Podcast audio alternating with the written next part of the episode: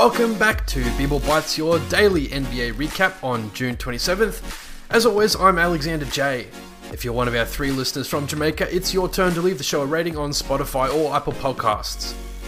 In the never ending Damian Lillard saga, Sam Amick from The Athletic is reporting that Dame's ideal situation is to stay in Portland if the Blazers re sign both Jerami Grant and go out and get Draymond Green in free agency. As best I can tell, there would have to be some pretty unique circumstances for this to shake out, like Draymond taking a small uh, contract at the mid level exception, but it's always nice to dream, right?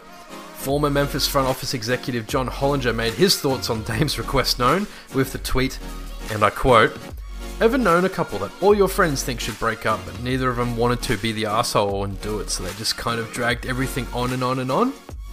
Mark Stein reports today that the Lakers are almost a sure thing to match any offer for Austin Reaves, even if that means the four year, $98 million max deal that he's eligible for from another team.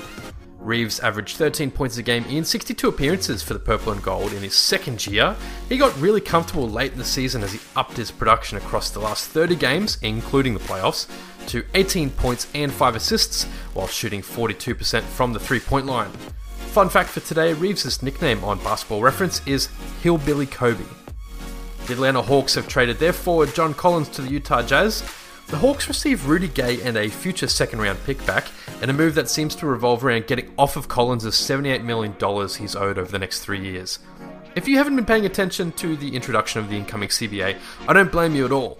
Just know that things are about to get a lot worse for teams that exceed spending limits, particularly around a quote unquote second apron.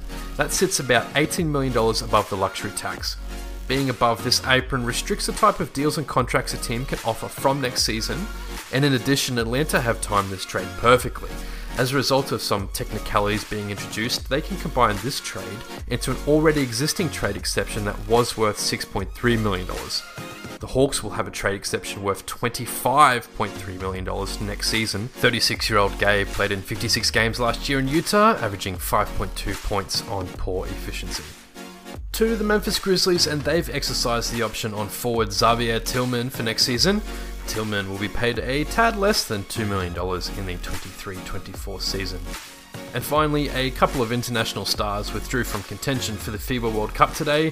Frenchman Victor Wembanyama won't play as he focuses on establishing himself for a strong rookie campaign, whilst Japan's Rui Hachimura has also withdrawn from the tournament.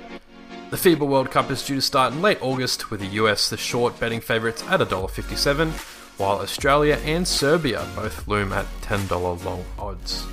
That's it for today's episode of B-Ball Bites. As always, remember to follow your passion, and I hope you have a great day.